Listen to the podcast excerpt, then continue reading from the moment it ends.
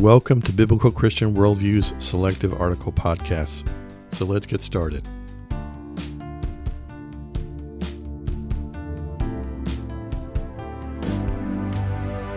Today's podcast is entitled Denominational Identification Means Nothing to God.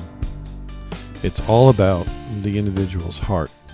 There's no question that some denominations and religious groups have a formal theology that, if adopted, leads to eternal life, while others clearly do not.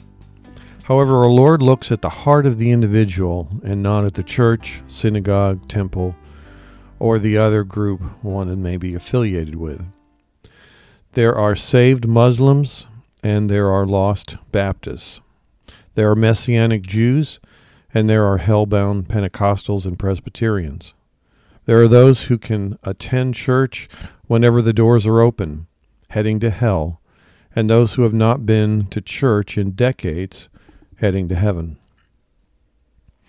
An old but sadly true joke is told that when St. Peter welcomed a new member into the heavenly realm, he cautioned him as they rode up in the elevator to the level where the newbie would be residing for eternity.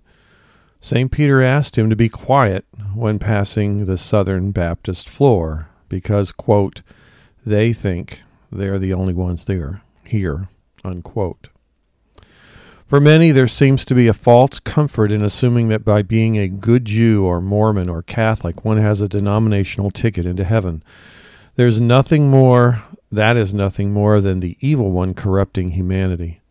Our eternal residence is totally and exclusively dependent on our own personal decision to accept or reject Christ as both our Savior and our Lord.